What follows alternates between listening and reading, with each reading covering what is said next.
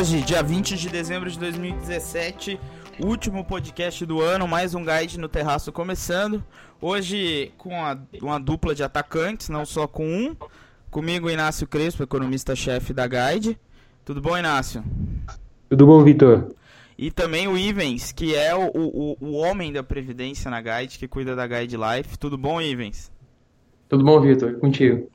Tudo ótimo. Bom, gente, o ano acabando. Já tá todo mundo pensando na, na piada de tiozão que vai fazer no Natal, né? e, e qual sobremesa. Mas vamos lá. É, 2017 foi um ano importante. É, foi o ano da recuperação, né? Digamos assim. É, foi o ano aí que a gente chegou no ponto mínimo da parábola da economia brasileira. A gente, ao longo do ano, o PIB deu uma avançada, os indicadores melhoraram, produção industrial, vendas no varejo, o IBCBR, que é o, a proxy de PIB mensal.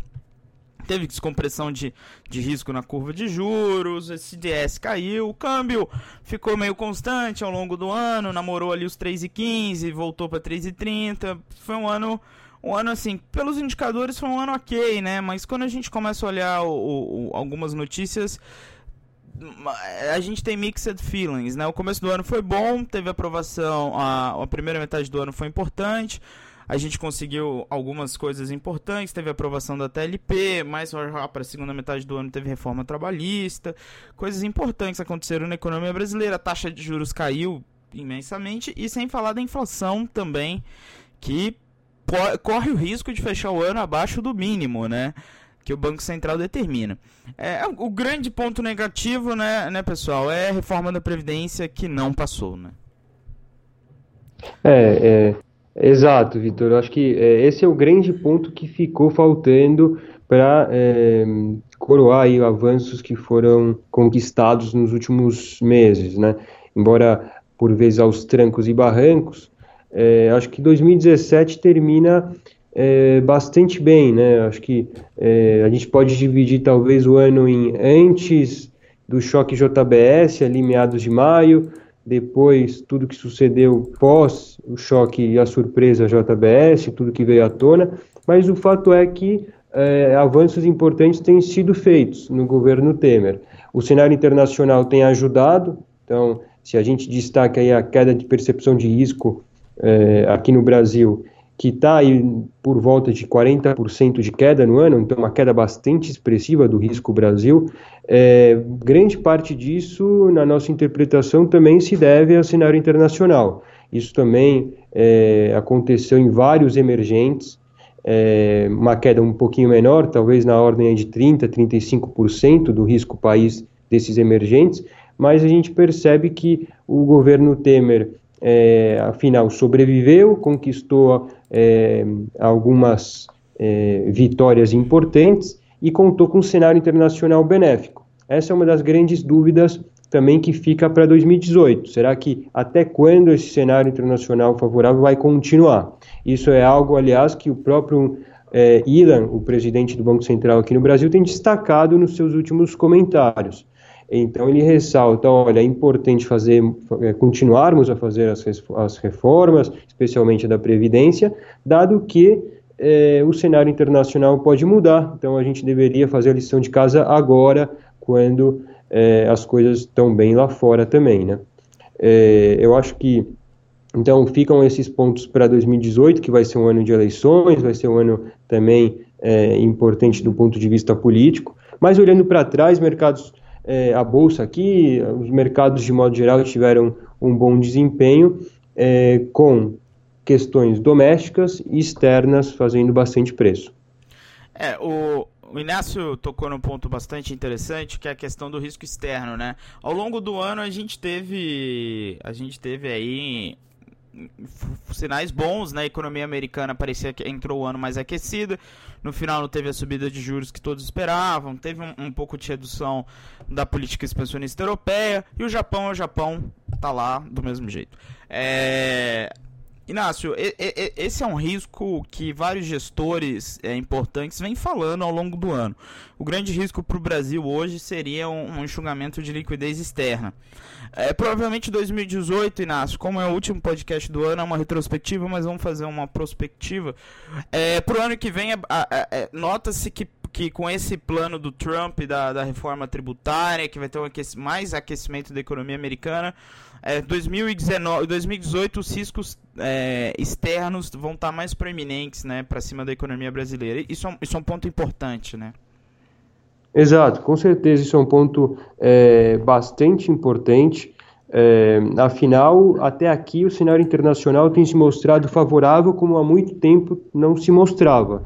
É, é preciso destacar isso porque é, parece que aumenta a probabilidade de em algum momento ele ser menos favorável. É difícil ele ficar mais favorável do que ele tem se mostrado. Realmente a gente viu economias como é, Estados Unidos, Europa, é, Japão também acelerando, o ritmo tem sido muito forte nessas economias, reformas como a do, a, a do Trump é, devem acelerar ainda mais a economia americana, e com isso é, as coisas começam a mudar um pouquinho é, para os próximos trimestres. Emergentes têm se beneficiado até aqui, o Brasil surfou bastante essa onda, é, mas as coisas podem mudar. As coisas podem mudar para acabar para acabar um pouquinho a macro. Inácio, é, será que pela primeira vez na história deste país, como diria o ex-presidente Lula, nunca antes na história deste país, é, o presidente do Banco Central vai ter que explicar por que a inflação está abaixo do piso? Eu acho que sim, eu acho que o Ilan vai precisar escrever a carta é, para o Henrique Meirelles explicando é, o fato da inflação ter ficado abaixo de 3%, que é o piso aí da, da banda de inflação. É, mas isso tá, já tem sido mais do que explicado nos documentos recentes do Banco Central. É, se deve ir muito a uma deflação de alimentos é, que a gente tem observado e tem se mostrado até é, mais, mais extensa do que a princípio se esperava, é, mas está tudo dentro do, do, do, normal, digamos assim, não, vai, não é uma grande surpresa. É, e para o ano que vem também se espera um ano de inflação baixa. Mesmo que a gente tenha uma reversão dos preços dos alimentos, se espera que a, e mesmo com uma economia ganhando um pouco de força, se espera que a inflação fique é, por volta de 4%. É isso que a gente espera hoje. Então, é, é um cenário de inflação bastante controlado, bastante baixo ainda, bastante favorável, é, e o Banco Central deve continuar estimulando a economia, deixando os juros ainda baixos por algum tempo. Aliás, é, nos últimos dias, o Banco Central volta a sinalizar que no começo de 2018 a Selic pode cair um pouquinho mais. É, então, é algo que o investidor vai precisar ficar muito atento. É, afinal, esse cenário de juros baixos tende a ser é, a se prolongar por mais um tempo, né? Exatamente. É, tem, uma, tem a inércia, né? Que a gente sempre no Brasil, na economia brasileira, toda a história, a inércia sempre foi algo negativo. Dessa vez vai ser, ela é positiva, né? Porque se a inflação foi muito baixa no ano, é, é, é se transmite esse efeito para o próximo ano. Eu imagino que na carta vai ter assim: obrigado, não precisam agradecer, Ilan. É, Bom, falando um pouco de juros caindo, aproveitar a bola que o Ivens está aqui. Bom, Ivens, poupar no longo prazo no Brasil sempre foi fácil, né? Depois do, até antes do plano real, né? Quem tinha dinheiro conseguia acessar um, uma continha melhor, um overnight, tinha aquele jurinho real. Depois com o plano real com a taxa de juros mais altas e a inflação controlada, ficou mais fácil ainda, mas não tá tão fácil mais, né? Pois é, Vitor. Agora com essa mudança aí da, da taxa de juros, Uh, o investidor individual tem que se preocupar agora com o que realmente ele tem controle, né? A gente tem, quando investe, tem duas esferas, né? As coisas que são importantes e as coisas que a gente controla. Tudo isso que o Inácio falou aqui, do lado macro, é realmente muito importante. Mas o investidor final não tem controle nenhum sobre isso, né? Ele fica à mercê dessas informações. E o que, que o investidor, o investidor individual, ele controla e é importante? A capacidade de poupança dele mensal e a disciplina dessa poupança, né? Quando ele investe, como ele investe. E é nisso que as pessoas têm que se preocupar e focar ainda mais agora com a taxa de juros mais baixa, né? Se no passado a gente falava de 1% ao mês no renda fixa pós-fixada DI com baixíssimo risco, Hoje, para você ter 1%, você tem que ter o quê? 180 do CDI para bater esse 1% ao mês, mais ou menos?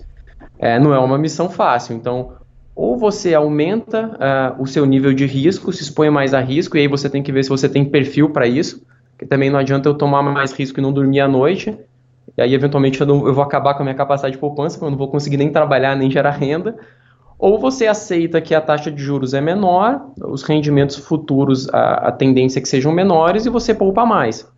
É, eu acho que é muito importante olhar, se olhar no espelho e ver, bom, e aí, eu vou correr mais risco? Aceito isso ou não? Eu vou ter que cortar gastos ou gerar mais renda para conseguir poupar mais e atingir meus objetivos financeiros e objetivos de vida. E tem uma coisa muito interessante que aconteceu esse ano. A gente falou para quem quiser ouvir mais o Ivens, a gente gravou um podcast há duas semanas atrás. É, tá lá no SoundCloud da Guide, então se tiver mais interesse em previdência, vai lá. Mas Ivens, a gente falou falou isso no nosso, no nosso primeiro encontro, tem um negócio, uma coisa interessante, que é mesmo, como a gente ressaltou com o Inácio, mesmo como não passou a reforma da Previdência, mas ao longo do ano teve um, um, um interesse né, maior das pessoas pela Previdência privada, né? As pessoas já foram atrás, o, o próprio, o próprio sistema financeiro também está oferecendo produtos melhores, né? Bem melhores do que aquele tradicional produtinho de banco que a gente sabe que é uma porcaria no final do dia, né?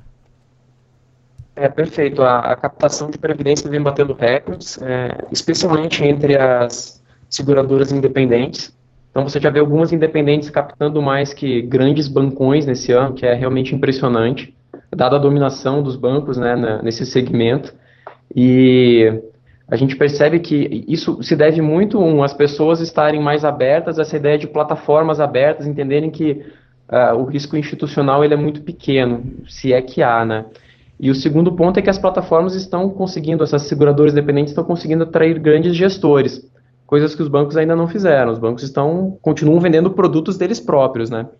E aí você tem grandes gestoras é, extremamente acessíveis para os investidores. Algumas gestoras até que têm vários fundos fechados, você consegue acessar com mil reais por mês ou 30 mil reais de aporte inicial via fundo de previdência. Então isso facilitou muito a vida do, até do pequeno investidor que hoje tem acesso a grandes gestores por um, por, por um, por um aporte ou por uma mensalidade muito baixa. Isso é, isso é muito positivo para o mercado e a tendência é crescer. É, eu participo de alguns grupos de trabalho é, que, é, que fazem trabalhos junto à SUSEP e a gente percebe que na SUSEP é, existe cada vez mais uma tendência de flexibilização das regras de gestão para a Previdência. Então, os fundos de Previdência vão cada vez mais se parecer com fundos não previdência, com fundos tradicionais. Ou seja, o gestor vai poder fazer mais hedge, o gestor vai poder investir em ativos é, com menos restrições de, de, de, posicionamento, e isso é um ponto ainda mais positivo, mostrando que esse produto vai evoluir muito ao, nos próximos anos, é, já tendo evoluído bastante é, recentemente.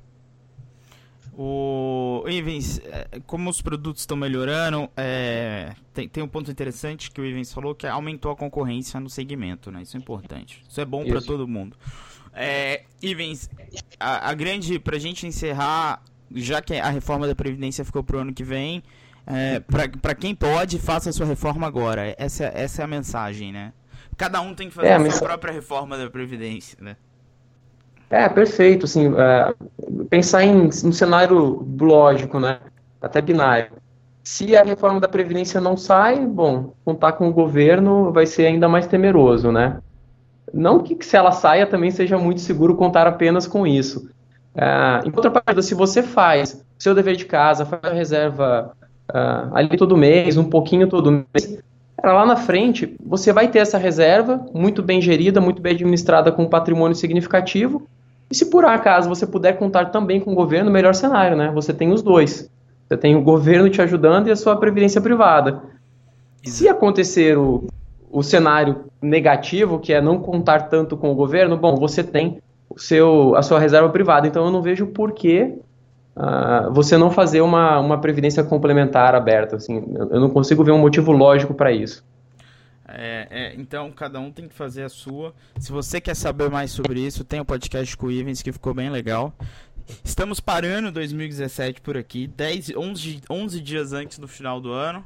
Semana que vem o Inácio já está de férias e a gente vai estar tá, vai tá tomando Eno para controlar a comilança do Natal. Ivens Inácio, muito obrigado. A gente se vê ano que vem. Obrigado você, Vitor. E que venha um 2018 melhor ainda, hein? Melhor Valeu, ainda. Vitor. Boa, boas festas a todos. Boas festas a todos aí, gente. Um abraço e até 2018.